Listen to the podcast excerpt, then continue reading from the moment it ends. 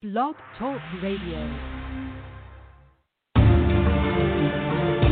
Welcome to the Paranormal and the Sacred Radio Show with your featured host, Shaw McCain, a forensics counselor, psychic, writer, artist, modern day Christian mystic, and UFO experiencer. Shaw introduced guests who are experts on all aspects of the paranormal and the sacred. The Paranormal and the Sacred Radio Show has been featured on Blog Talk Radio as staff pick. And now for your host, Shaw McCain. Hello, everybody. This is Shaw McCain talking to you live from Los Angeles, California, where there is a street chase going on right now with a white SUV, and it doesn't look like it's going too fast for me, but everybody is chasing that sucker. But anyway, I would like to also put a word out to Greece and Turkey. They had a, a huge earthquake tonight, and uh, you know they're trying to get people out as we speak and so far there's just been 16 casualties but a, a bunch of buildings came down and uh, our thoughts and prayers go out to Greece and Turkey, and uh, God bless them. And uh, then, for ex- really exciting news, we have Jason Hewlett, director of the Paranormal Investigations, and the show We Want to Believe we, he will discuss his series and his research, including the truth versus myth of paranormal investigations, as well as other high strangeness.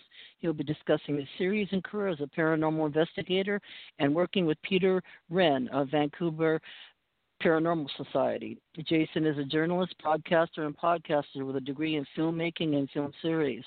He has more than a decade of experience as an investigator and a researcher and he's experienced paranormal phenomena since his childhood, and and he went on his first ghost hunt in 2003. I still have yet to go on a ghost hunt.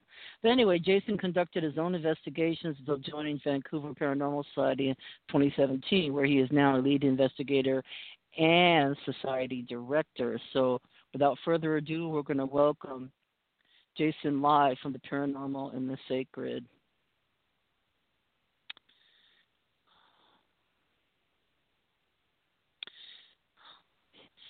Hey Jason, how you doing? Hey, how are you? I'm good. How are you? A, I know it took us. Uh, the little spinning wheel of death was going on. I was like, oh, oh no, no I hate it when that happens, and it never happens. I know right it's uh, right. it's, it's hell. It's and then uh you know it often happens when I'm doing specifically ghost researchers. It's like uh shows. It's almost like it's a uh, little whammy, but I ignored it. I kept pushing the damn little red button, and uh, so you came on. I'm really happy to have you with us tonight. Well, I'm excited to be here, especially like on the evening before Halloween. Like I think that's pretty yes. uh, that's pretty cool, as we say up here in Canada. So it's it's a good way I to know, celebrate. how how nice. Uh, I really love you, the Canadians. Uh, my grandfather was from Nova Scotia, and okay. uh, he was a, amazing and insightful. And I think he he passed away before I was born, but he has come to me many times in my dreams, and he sort of let me. One time he was holding me as a baby, and I think he was letting me know that he's been watching over me all my life. So I feel very much in touch with the northern country, northern regions. That's awesome. That's very awesome, and, and, and that's a neat sort of way to kind of connect, you know, with a, a grandfather you never got to meet, right? Yes, he died cool. when my my dad was 15, so it's really strange. And uh but he he shows up every now and then just giving me this this love and support and and he always looks just about the same. So uh he was uh, quite a pr- hard worker, Iceman. He was he was the mm-hmm the one that carried the ice up to the ice boxes, up and down all those flights of stairs back east. And uh, That'd he left home when he was 15. yeah, brutal. And he left Yeah. home when he was 15, and he moved to uh, Massachusetts, and that's where my dad was born. And that's what they did, ice. Yeah, well, and that was a huge industry, and you just did it. You picked up the ice with whatever tool or you implement, or even yourself, and you just hauled it to wherever it had to go. Right, big chunks of ice. Exactly. And he did it so long that he graduated from the ice trucks with the car with the with the horses to the cars, the trucks. Oh wow! So when he, a started time. driving truck, I know.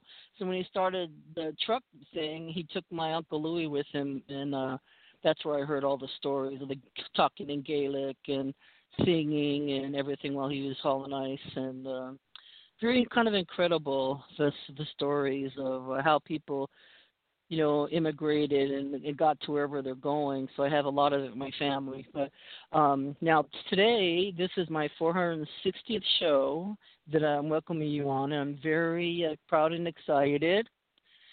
And uh, you were greatly recommended to me by Michelle, so I'm very Oh, okay. excited to have you on the show. So, do you want to tell us something about your first, very first paranormal experiences and uh, where you were living at that time? Well, I was my first one. I can remember. I was probably five or six, and it stuck with me. I was I live up in a place. I grew up in a place called uh, Kamloops, British Columbia. We're about three and a half hours northeast of Vancouver, British Columbia. And uh, one day we were going to go pick up a friend of mine. I was with my mom to pick up a friend who was going to sleep over. And so we were parked out in front of his house. He, my friend, was in the house, and I was waiting in the car while my mom was talking to to my friend's mom. And I can remember just sort of looking around, and it was I don't know if you remember the, knew these cars. They're like a they're a gre- they're called a Gremlin. They look kind of like a Pinto. Oh yeah, I- yeah, yeah, they're horrible. um, and I was sitting in the, the back. horrible lime green gremlins. My this was purple, so it was even one step Cool. worse, I think, in my mind. Yes. And I I was looking around. I was in the back, and you said look around the hatchback, and then suddenly this face appeared, and it was this horrible mongoloid kind of face that just came from out of nowhere, flashed in there, freaked the heck out of me, and then just disappeared, like in front of my eyes. There was no one on the street. There was no one around and I, was, I scared so much that I dove to the floor of the, the car until I heard footsteps, and I looked up, and it was my friend coming from his house. Now his he we were parked facing his house, so like the the passenger side faced the house. That's the direction he came. The face I saw was uh, through the back hatchback down the street, so facing down the street. There's no one around. And so I asked him, like, did we just mess around outside? He says, no, I just got here, and I could I just had heard him come up. Then we looked, and there's no one around and I, I can't explain it, but I can still envision the face to this day. I'm 48, so you know, do the math. it was a long time ago, and for whatever reason, that's just it stuck with me because it was something that appeared out of nowhere, lasted a microsecond, and disappeared, but it burned itself into my brain. And that's kind of the earliest such encounter that I had. Um, the Was next on the one outside that really, of the car or the inside of the car? it was hard to say. It looked on the outside. It looked on the outside, almost on the glass. Do you know what I mean? Like like right, boom, there, and it was like there and gone. So like a flash of something, long enough to register in the mind and then just be gone, and enough Mhm. to scare me that I dove to the floor. Uh, I never saw it again. Can't explain. Didn't hear anyone running around. You know what I mean? Like I've got over the years, I've tried to think about it. You know Yes. what that could have been, but nothing. It was just there and gone. Um, so that one stuck, and then about probably about another. It was about twelve or thirteen when the next thing happened, and my family had a cabin at a lake. That's about an hour uh, east of town in the woods. Um, this is Bigfoot country that we live in, um, and I was allowed. My parents weren't helicopter parents. I grew up late seventies, early eighties. So you just kind of did whatever you felt like, and so we were always playing out in the woods. My friends and I, who had come out to the lake with me, um, and we were out one day after dinner playing. We figured we need to better get back, and there's just always this route that we took. It was a path, and we followed it like every time we'd go into the woods and every time we'd go out of the woods. And on the way back, we're passing this one tree that we'd just passed maybe about an hour or so earlier, and for whatever reason, looked down, and underneath the tree, there was this little lean-to with a bone inside of it and a fire pit, a small fire pit. It wasn't there when we walked up. It was just there. We both stopped and looked at it and took a look, and it's like that's crazy, and it looked like it had been there for a while sun setting. We got kind of freaked out. And we're like, we better, we should get out of here. Let's go. We went back to the cabin, and it was something we talked about all night. You know what I mean? Like, you know, twelve year olds, thirteen year olds, like, wow, that's just great. What was that? And blah blah blah. So the next morning, as soon as we kind of got up, we went back, and there was nothing there. There was no sign that anything had been there. The ground wasn't disturbed. In fact, it was covered with pine needles. And I to this could not explain that. No, those two things really launched my interest in what's happening around us. Well, what do you think happened there? That could be. I mean, it depends. Like, if you believe sort of indigenous folk tales, they they always talk of there's not just like a Bigfoot in the woods. There's like little people and tricksters and all this kind of stuff. So maybe it was something like that. I mean, my rational brain wants to say some kid built it and then came back and knocked it all down, but it doesn't explain the perfect, you know, pine needles. You know what I mean? Yeah. Disturbed ground. Yeah. So I I don't know what that was. I mean, I told a friend of mine who is is First Nations, and he says, "Dude, that was the little people." And obviously, like the stories are, they come out and they roam around, and then at night they go back to their hiding holes, which is in the caves and the ground. And he said that's probably one that didn't make it home, so he decided to set up camp and cough in the morning when the sun came up. Uh, I I don't know. That's just one of the, and that's just like a. It's like so much of this stuff. Like you can, there's only really theories to explain it. Um, yeah. No hard. There's no hard evidence you could put into a court of law. But I mean, I was there with a friend of mine. He and I still talked about it to this day. Uh, we know what we saw. And it was the same with the face in the mirror. Even though no one else saw it, I know what I saw. Uh, I can still see it if I stop and think about it. You know, and it's it's so. Yeah. And those were just kind of the, the beginnings of you know what's become kind of a lifelong. It was like a hobby for the longest time, just sort of studying you know the the paranormal whenever I had the chance, never really taking it seriously, sort of until connecting, you know, with Vancouver Paranormal in, in 2017. Um, but it sure kicked off just an interest because that's two big things for at a young age to kind of experience. Um, that you just couldn't and plus explain. have a witness. He had one. He had a witness to the second one. So, to me, that's a big deal because uh, I've experienced plenty of stuff by myself, but uh, for mm-hmm. some major stuff, uh, even recently, I've experienced it with some other person experiencing it too. You know, some some of this stuff I don't know whether to think it's interdimensional, or like what your First Nations friend said that it's uh, the little people. But why would you see a a little setting like that and then it disappear? Yeah, you know, like you see what I'm saying? It's almost Yeah, like and that's the thing. interdimensional. Now you see it, now you don't. and that's stuff that I've you know you start hearing about as you look into it more, right? Like there's a big Yeah. belief system that it's all interdimensional stuff, and you know it's there and it's gone, like it phases in and it phases out, right? Like you know the and even science is looking at you know multidimensional and string theory and all this stuff, and so that and that's that's a natural thing. Like that's not supernatural. That's just a natural phenomenon. We just don't understand it yet, right? And that's sort of what my work in the Yeah. paranormal is leading me towards. It's it's something quite natural. We just don't get it. Like we just can't grasp it yet.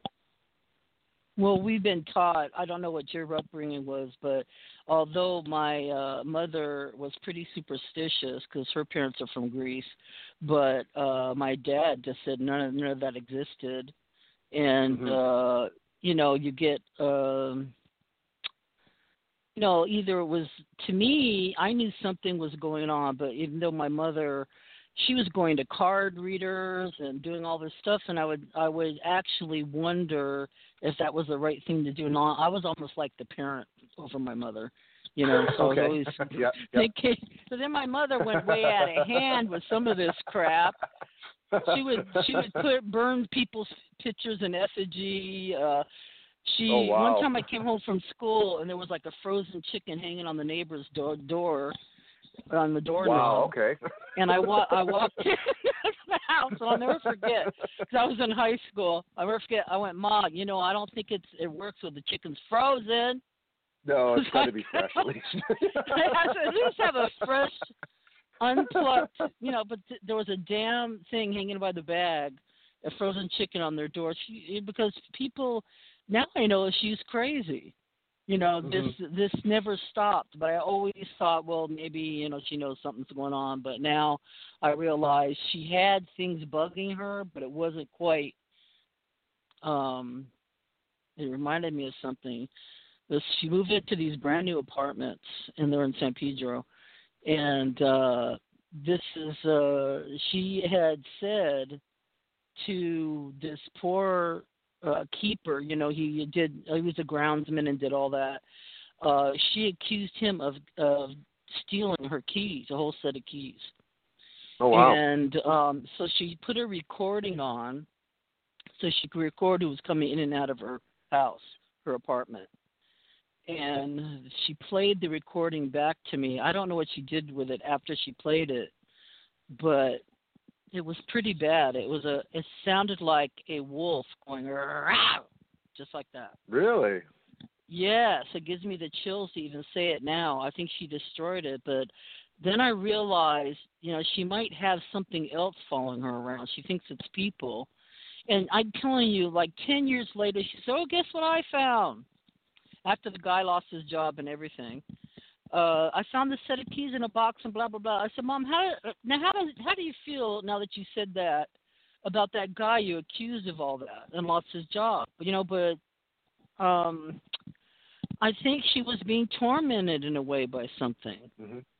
Well, it makes you wonder, right? Like, what yeah. when people talk about like there's like people talk about people being crazy. you know what I mean? But how much yes. of that is that, or is it something else influencing? I mean, I I've I worked, I did like you know social work and employment, so I understand mental health. I get all of that. Yes, and I yes. think that's one of the questions, even as a paranormal investigator, before we investigate, is we want to know someone's mental health history, because that can legitimately impact their perception of what's going on.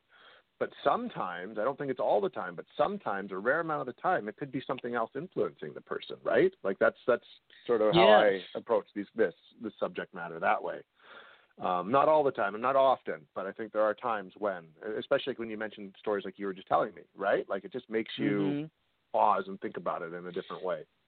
Yeah, that did. It made me think that I think something else is harassing my mother, and it's not who she, it's not people. It's not who she thinks it is. But to hear that growl, it didn't sound like me. It sounded like a big wolf, mm-hmm. huge growl. You know, it was pretty horrible. And where would that she come said from? That's what she wasn't any big that was around, our, right? I know. Where would it come from? yeah. It's, it's that yeah. she just happened to be recording because of that man. She thought it was it was, you know, maybe these people, maybe I, I don't know what to even say about that. It still uh makes me wonder to this day, you know, because she's still kind of she's more a little more at peace with herself. She goes to church Mhm. a lot and stuff like that, you know, but there's still something bugging her and maybe these people, you know, have something I don't know, they talk about attachments and stuff like that. I hesitate to say that about anybody, but maybe Well, some yeah. people It does come up though. It does come up. It makes you. It makes me wonder. Attachments are just being, just yeah, being followed. You know what I mean? Like not even like attachments, but some people I think are just magnets for stuff. Um, and that kind of always gives me makes me curious as well. Well, she was so into this stuff that she had me as, as a young teen going to Edgar Cayce classes, and she was um, going and having her cards. She was so really into all that. I went to those classes with her, you know, but I already had a ESP working, and uh, I said, "There's something wrong here," you know. And then she Mhm. said, "Well, you have to come with me," and blah blah blah. I said, "No, I'm not coming with you anymore." And the leader of that class killed himself. She came back and told me he not only killed himself, he left a note in the bath in the bathtub with him. There is no God, and and he Wow. was not telling he was not telling the truth. This is how dark this guy was, and uh, at least you know growing up I could protect myself because I knew about all this stuff. You know, especially hanging around with my mother who kept dabbling. To me, that's what she was doing, and she really had little control over what she was doing because you can take an inch and and you know give them an inch and they'll take a mile as far as I'm concerned. So that's Well, why as soon as you hesitate. dabble, you yeah, Yeah. you're you dabble, you invite, right? And that's something I learned early on. You you kind of mess with this stuff thinking it's a parlor trick, you know, or a game, party game. Um, and that creates its own world of problems because you're not taking it seriously and you're not protecting yourself, right? You, you Yeah. what it's like a what you're inviting in, uh, you know, for lack of a better word. Uh, It, and that's where that can happen. And I've heard many times then people do become tormented after. Just wow, huh? Well, Yeah. what, give me some of your. Uh, I'm just uh, just remi- it just reminded me of so much stuff that uh, that I I was I I knew stuff was going on, but I was sort of like an empathic little kid. So I I knew I knew God loved me. I I knew when my mother wanted me, you know what I mean, and I would come to her Mhm. without her calling me, and it kind of scared her. So her impression of me was scared, and she just stayed like that, really. So she's always been leery of me because I I know what's going on with her and with my sisters all the time. I have a bunch of sisters. I have four sisters. I know what everybody's doing all the time, you know. And it's not that Yeah. I'm um meditating on it. I just they're part of some kind of they're your family, but they're also in my circle. So anybody's in my circle, I know what's up all the time. I, I've kind of You recently know? discovered I'm a bit empathic myself. you can, if you pick up the vibes Yes. of people and places and things like that. And as a journalist, it actually I didn't know what it was, but it served me really well as a journalist. You know, going out and finding the right person to talk to and that. But yeah, I, I've recently kind of tuned in that that's kind of what's going on with it. So I understand what you're saying, right? And it can kind of freak people out a bit. I had to know yeah, it can it can because it's kind of abrupt. Because then then I tell people stuff. Let's say I'm talking to them about what's what's happening and what's going to happen and blah blah, and then I wondered, is it is it my delivery? That's why they're not listening.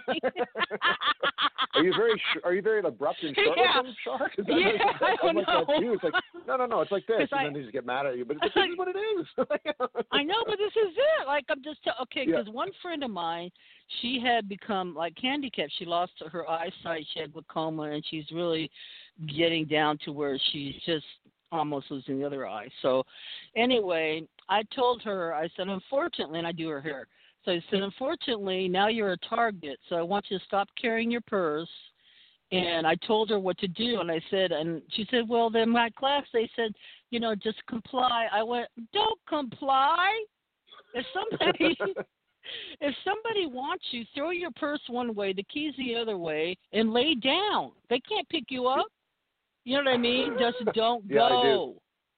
go. don't easily go with that. And I try. I tried to drill it in her head. Okay, so she's sitting in where you, a place her husband had just walked her to the door, so she got in the car to an access. You know where they take you up to Braille Institute and all that. hmm Anyway, she sat there and she said, This happened. She sat there and I said, Well, did you lock the back door or was the window down or no, I just sat there, blah blah blah blah. She said he sat there for so long that she told the man, Do you mind uh going? I'm in a hurry. I have trying to get to my class. She even had to tell him that.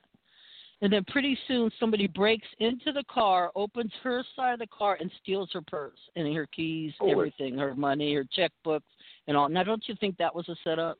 But I had told That her, sounds totally like a setup. Yeah. and she and she denies it's a setup too. So I was over there a couple weeks ago doing her hair again, and I said, you know what? Stop carrying your purse. Carry one of those fanny packs and or something like that. Just don't carry your stuff in your purse anymore. And she kept uh like denying it. I said, I told you we had the same conversation the last time that happened in the car. Now, is there a way I can tell you that you'll listen to me? Really, it's the first time I directly asked somebody that because I'm Yeah. thinking this poor girl is a sitting duck, and I and can I give it to her in a way she'll listen? But no, it was kind of like a little harsh word between us. But then I felt like at least I told her, and then I just went home. But isn't it peculiar? It is.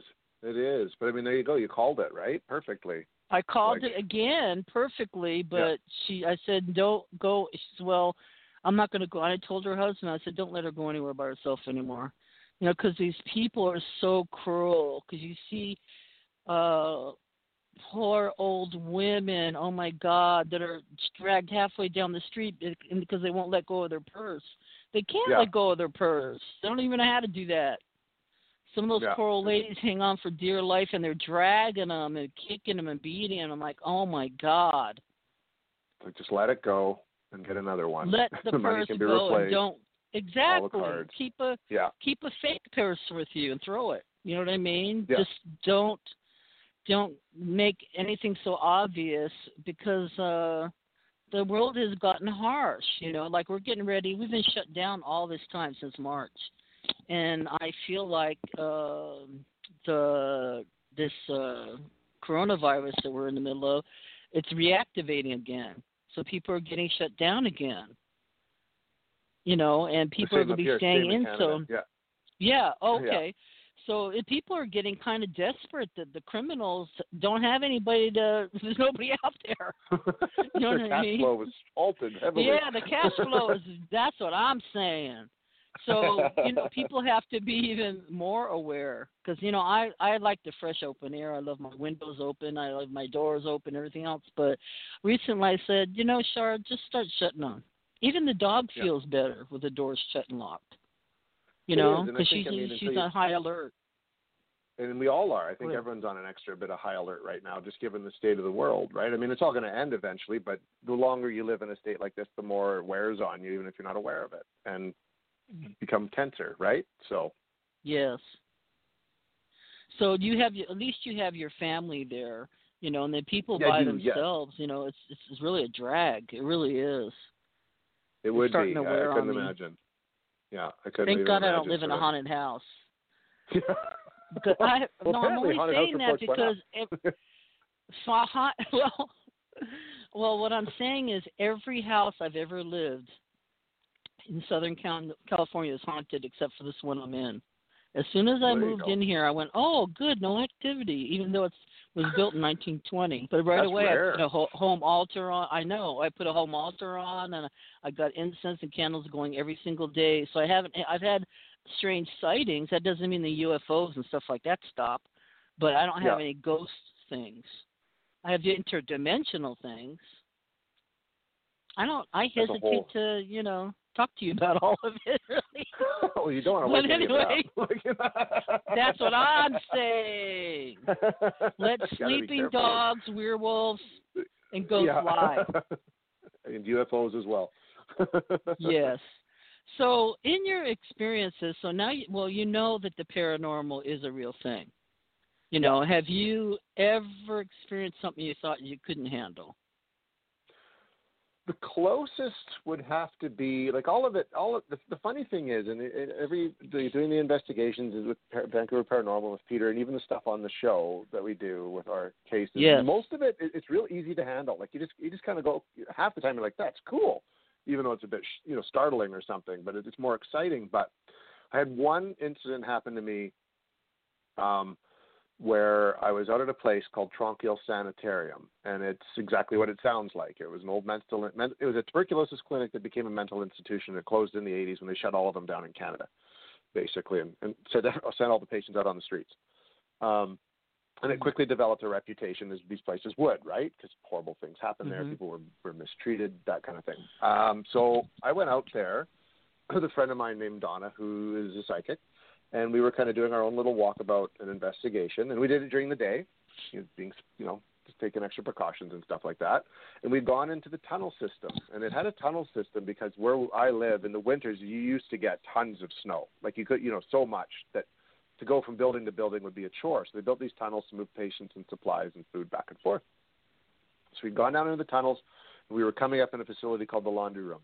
And we were kind of like, okay, well, it's getting late. We should probably head back. Our time's almost up. And instead of walking across the grounds, we figured let's just go back through the tunnels the way we came. So I'm like, okay. Turned around. I opened the door, got it three quarters of the way open, and then the door slammed shut with enough force that I was pulled off my feet and hit the door. I'm 6'1", about 180, 185, depending on the day. We'd just come through this door like a minute or two before that. No trouble. There's no draft. There's nothing. And there was something pulled the door shut with enough force to pull me off my feet. Donna screamed and ran. I don't blame her. My And uh, I wasn't actually that far behind because I that was the only time I've ever felt scared because it was sudden. It was with so much force that I could feel it. You know, I was pulled. I just and I hit it physically. And I hit a door. I knew, you know what that's like if someone pulls you with enough force into something. Oh like that. yeah. So that is the only That's time I scary. come closest to saying I, w- I wasn't, I couldn't handle it. It rattled me enough.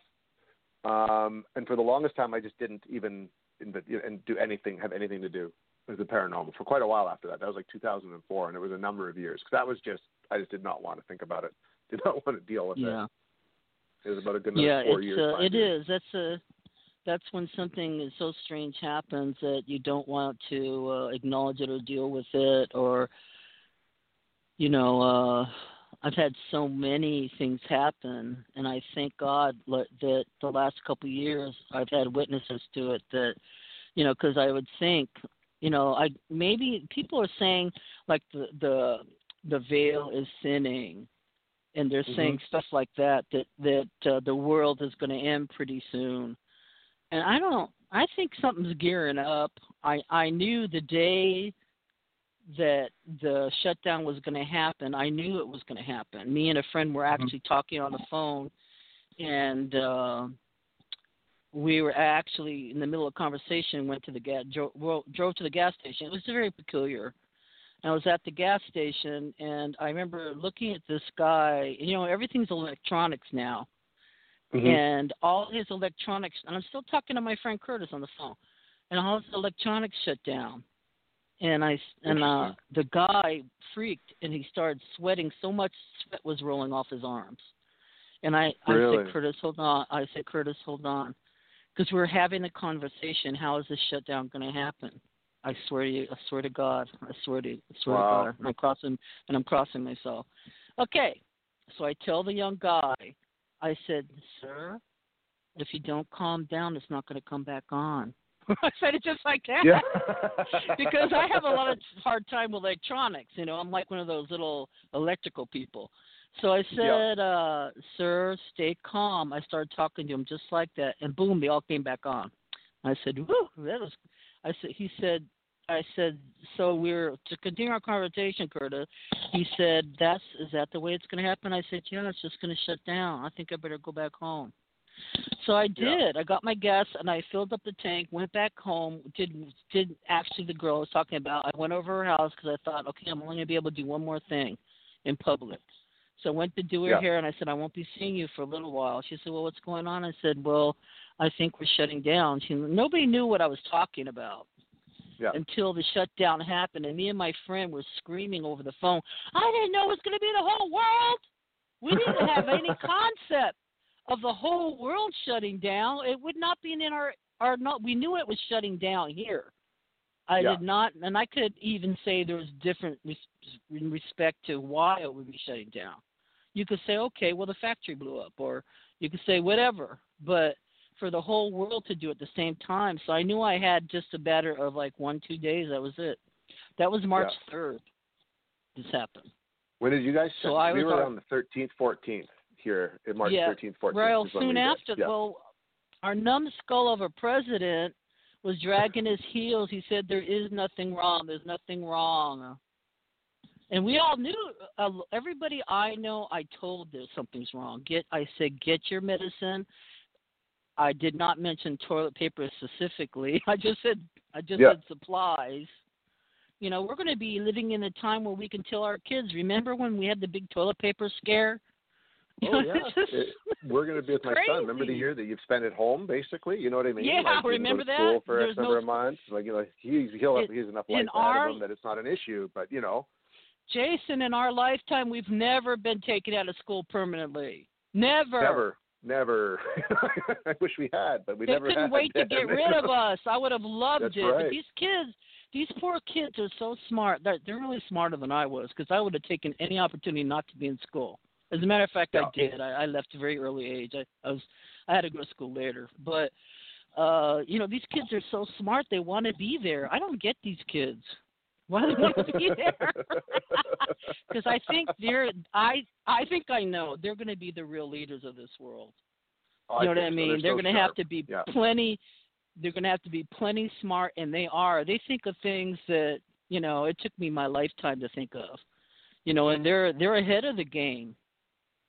Oh, big time, big time. My I my son I is love so them. sharp in technology and all that. It's crazy Oh yeah, what he knows it's and understands. Yes. Yeah. I'm pre cell phone. That's how old I am. You know what I mean? Well, so too. I Uh, yeah, remember yeah. not having a cell phone. You couldn't call from car to car unless you had Remember one the of those rotary. big bricks. the rotary. Yeah, right. You know, You and there's no answering the machine. If you wanted to call, you called back. Like, Nothing. One time, my my grandson handed me his phone. He said, "Grandma, what's this?" And I listened. It was a busy signal. He had never heard a busy signal. oh wow. he didn't know what a busy signal. I know it was crazy. It's like no, that's So they're not going to We were used actually know our world. No, ours is so different what we grew up with, right? Like it's a completely different reality now compared to you know growing. I was born in '72, so yeah, Yeah, night and day different. Bringing a child up now. night and day.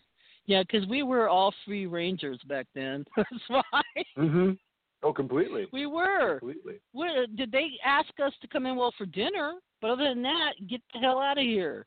You're gone Yeah, oh, all, yeah, all day, day. every day. Yeah. And like you, I spent a lot of when I was back east. I spent a lot of times in the woods. I actually followed a path in and out, and uh I I found my most happiest days were in the woods. You know, Mhm. No, I 'cause, still uh, I'm not going to Yeah. go into my. Yes, uh, to me, uh camping is bliss. You know, I'm Yeah, really my real being on a self when I do that. Yeah. Yeah, same. So I don't have same. that kind I of love it. Well, it's it's when I'm my real self. You go to you go to sleep and read by candlelight if you want to go to read anything after dark, and you get up when it's. I mean, it really uh camping really straightens out whatever my issues are. You know. Big time. so if somebody was smart dealing with me, they go, "Don't you think it's about time you went camping?" Oh yeah, I forgot. Let me. go. I gotta get, get out of here. You know. So just straighten out yourself over a weekend, really, because I would take the kids, and I didn't even have a destination. I would pack up a, you know, when it was I had my VW, it would be in the front, but I'd pack up the rear in the other car, and we'd just go. And we'd spend every weekend away, and uh, those are some of their their best memories. You know, they didn't know how we could do it, but I never told them I didn't have a plan. Wait, no, don't do that. There's always a plan. I never you told them I didn't have a it is, plan. right? I know. I know. So I took off with my grandsons. Now my grandsons were were still in high school. So I took off with them up north and I didn't tell them or their mother. I really didn't have any plan for that first night. So my plan was tell them teach them how to rough it and we stayed on a campsite inside the car and we did uh the windows were fogged up so we were doing hangman all night and uh my one grandson run down my battery on my computer but um this is what they told me later because i asked them well how was how was that? Our back breaking stay and then we had to pull my clothes down so we could have blankets and stuff you know i had a i had a room to stay for the weekend but not that night for intentional reasons so uh Yeah. they said that it was the happiest they'd ever been in their whole life that's what they said Oh, that's awesome. That's awesome. and to hear that out of a teenager is pretty damn awesome you know, Absolutely. because we They- just they freewheeled it, and- that. I know, and you and you and you don't have to worry, and there's you know there's no big deal. You can't get anywhere anyway. You know, Yeah. so it's uh we had a good time, and I'll never forget that. That I wanted them to feel okay. So when we're leaving, um, there was a a a, a not a flock. What do you call it? a pod of deer? Anyway, a deer, some deer, and their babies Oh. were walking in front. We're leaving really early in the morning, and I pulled the car to a slow stop so they could walk right in front of us. And I was watching them, and I said, "Don't you see that?" And they go, "See what, Grandma?" And they were staring right at them. And then I realized, you know, there's a problem with kids that can't see. I said, "There's de- a flock of deer walking right by us in the front." So once I told them, they said, "Oh my God, there's deer right there!" But they actually weren't. I don't know what my daughter was teaching them. The things that are important to me were important to her for some reason. So yeah. I mean, when they say that you can't see something right in front of you because you don't have the experience, uh, that's what happened. That's interesting. Like it's like they never were programmed to see that, right? Like you know what I mean? Like it wasn't. Yeah, it wasn't like we were. That's what I just were said. used to it. Yeah. You know, that's how you grew Yeah, up. because we're we're they, had- they used to seeing what's yeah, because we're we're looking out for that stuff, and of course I've seen deer and all that, but they had no experience. They never saw it before, and then I just started questioning their mother, and I almost kept them out of school, but I got them back because I had to keep her faith with me. So I made it Mhm. back. We made it. The sun was rising in Malibu, I made it back in time to get back to here. And if you've never seen a sunrise in Malibu, you've seen something. It was beautiful. I- it would be. I- Yes. I, I never did Just get to see the one when I was down there, but yeah. Well, I did it intentionally so they would experience that that, and uh they weren't too excited about it because I mean I had to go back to school. I said I promised your mother. I didn't tell her about the first night, but I I just can't keep a kid out of school when I, you know, I promised I'd be having back, you know. So Yeah, anyway, so uh we would I kept we kept a constant talk about because to me being that age was all about you know what's hiding in the woods or what kind Mhm. of wolf man. So we discovered wolf people were living in this little town called Cambria, and it's a beautiful little town. Cambria. I haven't heard. I've heard of that Cambria. actually. Beautiful yeah. little town. Nothing like what you got up there, but this is like a new little New England town right at the ocean. It's yeah. really beautiful. So we made up all these vampire stories and all this. We kept it rolling the whole weekend. And then I spotted one. I swear to God, this man was so hairy. He had hair coming out of the cuffs of his shirt. Is that bad? Oh wow! yes, and I said, and there's one now, and they were just staring. They were having spaghetti, and they were staring at him. that guy had That's a lot awesome. of hair. I know it was so awesome because I'm all about creating all this stuff. You know, if it's not happening, we're going to imagine it's happening. You know what I mean yeah, for absolutely. kids because they need they need this kind of mystery and stuff. So okay, now I want to hear about because I'll blab forever. I want to hear about your show. So tell us about what you're working on. Well, we want to believe it's a it's a paranormal reality show, but we're doing it different than other paranormal reality shows because the rea- the reality with most of those shows is they are scripted, and uh, you know they they're beholden to produce something every episode, like a scare or you know something like that. The reality of paranormal investigation is that that doesn't happen on a weekly basis. Um, a lot of the times you go to a location and nothing happens, or, or you don't have much of anything, Yeah. or nothing that you can explain. So with Peter, because he's been doing Peter Renn, who's the president of Vancouver Paranormal, he's been investigating for 27 years all over the world. He's from England, so he's done it everywhere. He's got a good reputation, um, and so he's been approached hundreds of times to do shows by, you know, like Netflix, you know, uh, Travel Channel, Discovery, and all that stuff. He's always turned them down because he knows what goes on. He was a member of TAPS, and of course, TAPS is associated with Ghost Hunters and Yes. a number of these other shows. That's right. So, and he's since no longer a part of TAPS. Um, so he and I were talking one day because he was approached once again by a TV producer. And this is after I came on, and he knew I have a film and journalism background, so he wanted me to kind of go to this meeting. And we went, and we talked to the people, and it was pretty clear they didn't really have anything. But it planted a seed of an idea. So we decided that we were going to do something, and we thought maybe the easiest route at first was a podcast.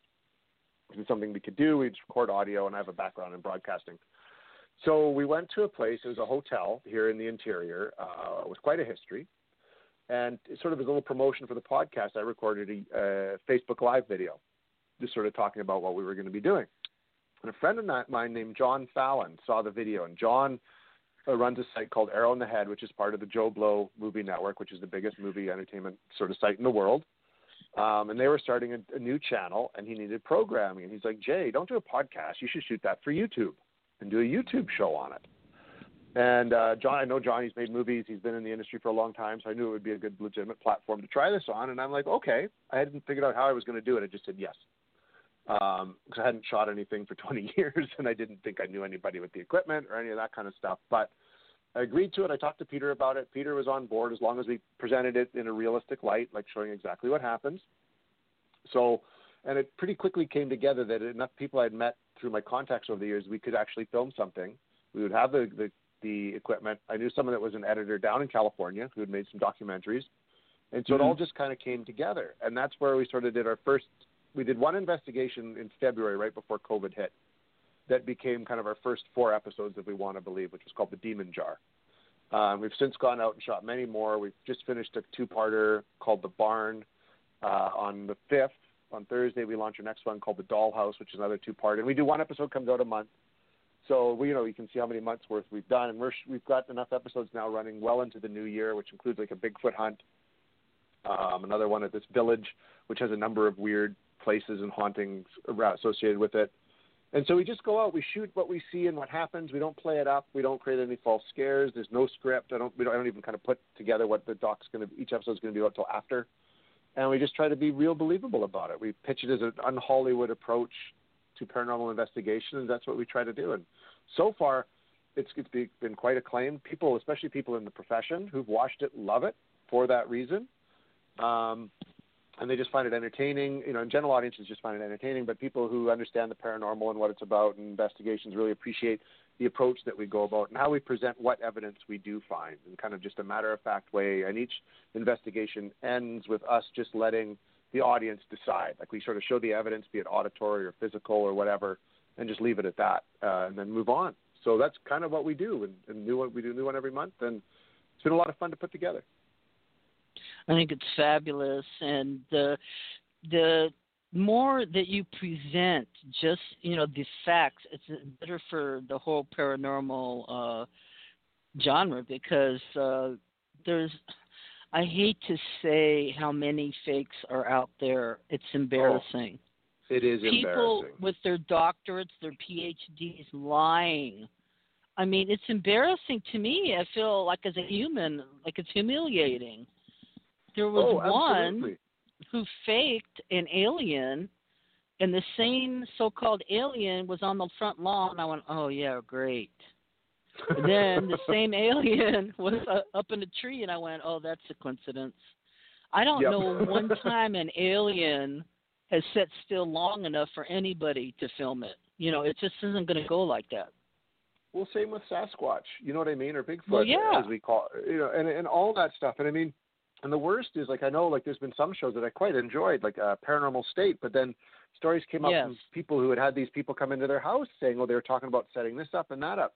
And what it does is like paranormal investigation already has a hard enough time, anyways, Yeah. with any legitimacy.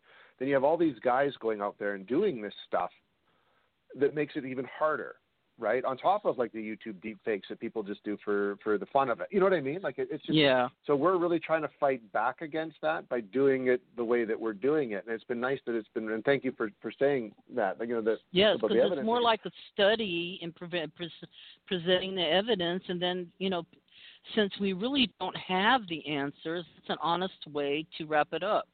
You know, well, Well, this yeah. is you know as much as we have, and because they're now saying they're okay. This, this is what I loved so much is that they some bright idea of a person. Uh, they had some ancient uh, jars, and I, I know Mhm. you're going to remember this. But then they started. They found a way to play a needle against the jars so they could hear what was. They actually heard people recording, and they were being recorded while they were spinning these jars. They could hear the people talking, and you know, it, it kind of incredible that I think this is also an indelible thing that happens on buildings, you know, Mhm. itself in areas like you were talking about that that little uh little fireside thing in the woods. I think that there's something that happens that is imprinted on the place and that someday we're going to know this is a fact, you know, and more Mhm. people the deniers are so irritating. You know let's say about ufos now me and my best friend and my sister saw a ufo a, Mhm. a, a ufo the size of a volkswagen flying low on the freeway believe it or not coming up the slow lane. We were in the slow lane. It was coming towards us in the slow Wow. lane. And it was an experience we never forgot but it also opened our minds that things were happening all the time. And all the time. back- I agree too completely. Yes, all the time, and we just sort of put a block on it so we can just exist in the, um, I guess, in the kind of uh, homogenized culture that we're supposed supposed to be living in. Well, that's not okay to live in, right? Yeah, that's Like, what we're told yeah. to live in. There's when it's not the real truth. Go ahead. called Colin Wilson. He wrote a book called The Occult. Came out in the Yeah. 70s. And he said that. He said we have everyone has this thing that he calls faculty X, and that's our ability to interact with this stuff around us. And we were way more in tune with it back, you know, when we were like living in the bush and tribes, you know what I mean, and in small groups. And then as we kind of became more cultured and created more societies and cities and all this stuff and created our system that we live in right now, we just don't use it as much because of all the noise that we've created around us, right? Like, we have to go to get up, we got to go to work, we have our kids, we have school, we have all this other stuff, and we're told by the institutions that it's not there. You know, you're a quack if you think about it, kind of thing like that. But we, everyone has that ability. Um, some of us, say like yourself, are just more in tune with it for whatever reason, right? And are are more willing to experience Yes. it. And I think a lot of people, when they do experience it, who aren't used to that and don't want to believe it, it's scary, and then it creates a whole other world of possibilities they don't want to deal with because they've grown up in the world that we're in right now, and that in our world that we're supposed to be in, it doesn't exist. That's my sort of Cliff Notes idea. What I would Well, no. I mean, really, it's so true because I feel like we're missing out on so much because of that. That let's say the the closest to because I'm I'm I'm a Greek Orthodox Christian, but Mhm. the closest to what I really believe is the First Nations people. Is the way I believe the religion is. My beliefs is more akin to that, Mhm. and that everything has a soul. That there's uh, all these different. They have names for all these be- be- beings, and uh, before, I mean, how could you explain them having knowledge of, let's say, dolphins were really people once upon a time? You know, Mhm. and that turns out dolphins do have that kind of intelligence. You know, Oh, and that uh, yeah. Oh yeah, hyper intelligent. Even probably stuff we can't even detect. They're so smart, you know. And um it's really strange. I'll talk to you about a strange one dolphin. I have a dolphin story. Would you believe that? I got a story about everything. But I have one about dolphins. So remember, remember Sea Hunt that that or whatever that was about with those two kids and their father and the dolphins. Uh, what was it? Flipper. Oh, Flipper, not yeah, I remember that show, Flipper. Yeah, yeah. Okay, Flipper. So I was highly depressed by Flipper. So my sisters, you know, you have to watch consensus when you have so many kids in one house. You know, what's we're gonna watch? So we had to watch Flipper. And I remember being highly depressed by Flipper. And I Okay. pony rides also depressed me, like the ones that they have in uh, little fairs and stuff. I always, I had a, Yep. I was like a freaky little kid, okay? So pony rides depressed me. Flipper depressed me. So anyway, so I found out the story on Flipper as an adult. I found this out last year. The Flipper had a relationship with one lady. And Okay. Flipper kind of was she was like a surrogate for Flipper. I don't know if she was a marine biologist or psychologist or whatever, but anyway, Flipper actually grew so depressed because she recorded his depression that he held his breath and he killed himself. really? Dolphin? Now you sorry I went on with my story. That is oh, what no. happened to Flipper. That's so Poor sad. Flipper committed suicide. He drowned himself. he and couldn't an handle being on the animal would feel that. I know now it sucks. Now now you know how bad that show is. But what they did was they highly trained him. He never got any freedom, and they never let him go. They never let him have the freedom he really wanted. And I guess inside he always felt like he'd be free one day. When he figured out they're never letting me go, he he killed himself. Look That's it up. Don't so to sad. believe me. It is sad. I'm like crying now. Like, wait I'm a not going to that's supposed to be a repeat that dolphin show. story ever again. That's awful. It's Way to awful. bring me down on the night before let Halloween, watch it. Well, now, yeah, reality is worse than Halloween. That's that's the sad That's right. situation that. Because we got Halloween's canceled. I just got to tell everybody. So uh you know how they do the the little show up in Hollywood? That's canceled. Yep. They said they're going to block off the streets if you everybody tries to do a march or Halloween parade or whatever. So everything's canceled this year. I just thought I'd let everybody know ahead of time. I'll Oh, be the dolphin killer, Halloween killing lady. Well, we're uh, we're actually able to do stuff here. We're doing kind of a scavenger hunt in in the yard for my son and his friends. Yay! Um, we're decorating. So tonight we're going to go out and decorate it and get the lights all set up and everything like that Yeah, to kind of get it ready. so we're gonna do something for Halloween. You know, we have to do something. You have let it die. to. I think that's. Yeah. I think the scavenger uh, sort of Easter egg hunt thing is a good thing, really, Cause I think so. you can hide. Yeah, I think it's an excellent idea because you got to keep.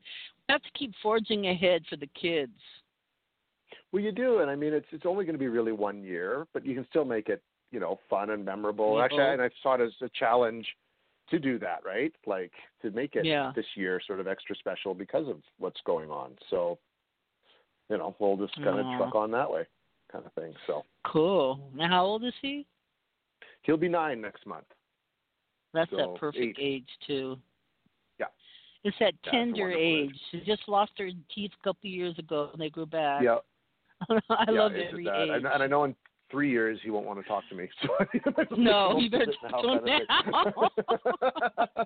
I raised teenagers as much as I loved every age they were, even from you know being born before they were born. I loved them every age. They were a challenge as a teenager. I still loved them, but that's despite themselves. You yeah, know exactly I mean? right. My I- daughter I was the worst. So we got. I have a couple friends that got started early with kids, and he has teens, and I, a couple of them have teens, and I'm like, oh yeah, I, I'm I'm not looking forward to this.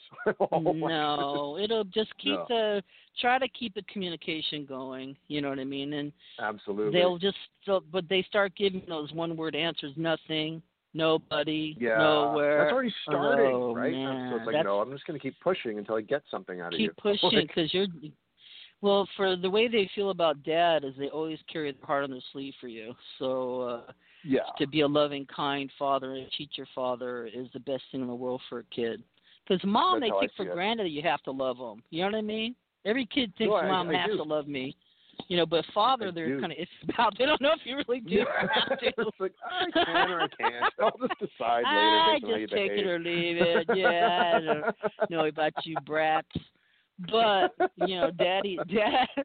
Sorry, dad means the most, really. Yeah. So, you, I, I congratulate you on all your projects, and you have a book coming out, don't you?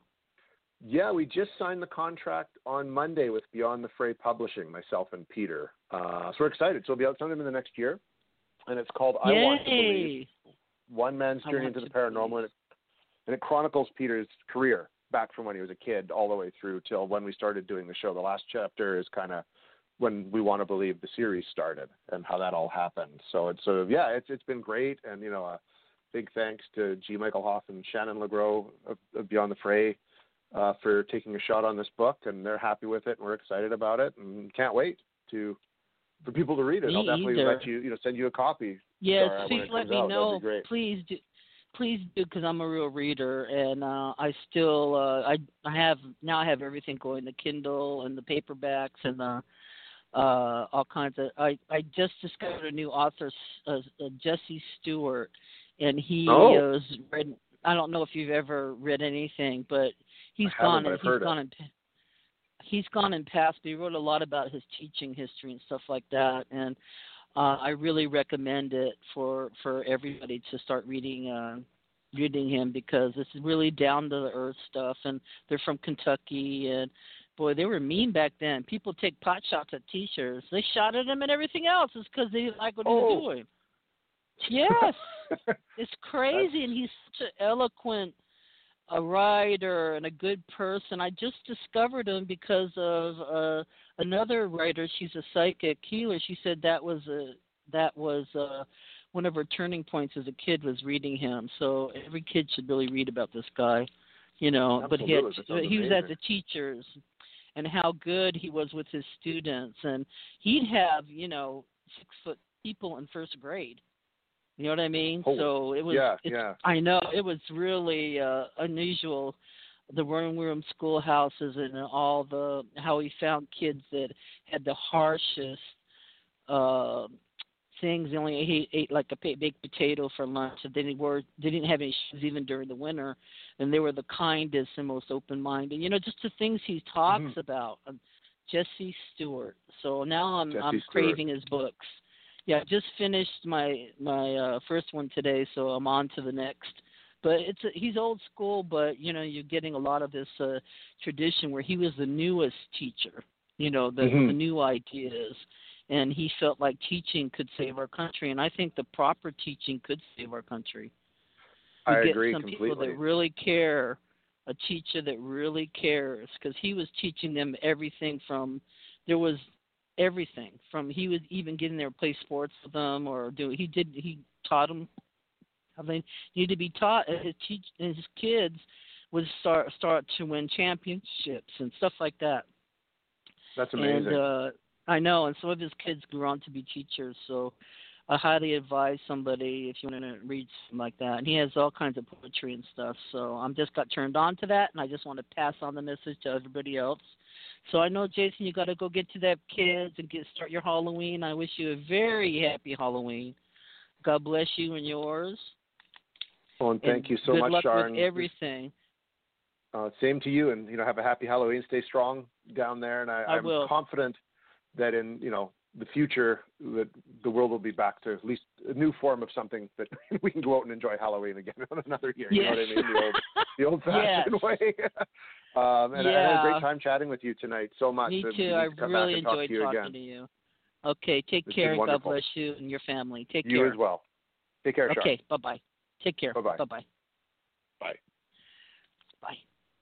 So, uh, just just a fascinating, interesting young guy, Jason Hewlett, and you could get his books coming out, and I'll be able to get a copy. You can get you could tweet. He's at tweet at at Jason Hewlett.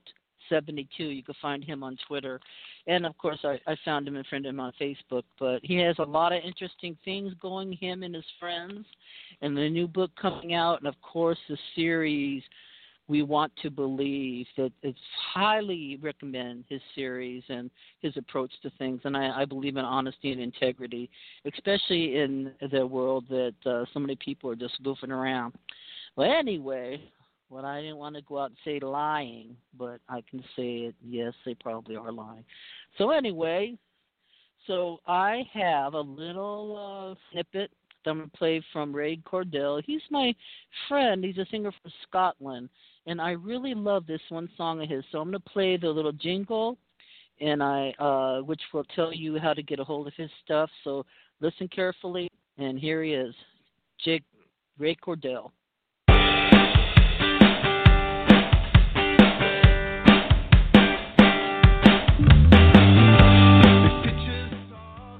Hi, this is Ray Cordell, and I'd like to invite you to check out my new album, The Long Road, which is out on Friday, the 20th of November 2020. Now, it's a compilation album, a best of, if you like, and it features 18 original tracks written by myself over the years. So, if you'd like a copy, it's out everywhere from that date on iTunes, Amazon, Google Play, YouTube Music, Spotify, everywhere. Or there's also a limited number of CDs available. If you'd like a CD, a signed CD maybe, you can message me via Ray Cordell Music on Facebook or via this page. So get in contact and I hope you enjoy it. In the meantime, keep on rocking. Cheers. Ooh, just me and you.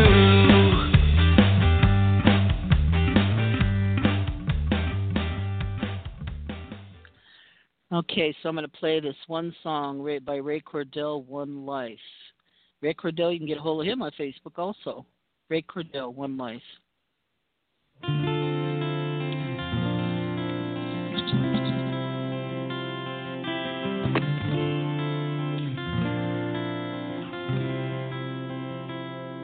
I'm allergic, but I just can't let you go. Cause the feelings that I have for you From the moment that I saw your beauty shining, I just knew that you're the one, the one I love. You're the stars, the moon, and all that lives around me. But you're gone, and my heart will never feel the same. So I wrote this song. I hope you think about me. But where are you now? Can't you feel my pain? But hold on, I just need to live. my life goes on. I have beauty around me, and now I finally found it. There's just one life and you really need to take it. But please don't fake it, I'll make it last and take it.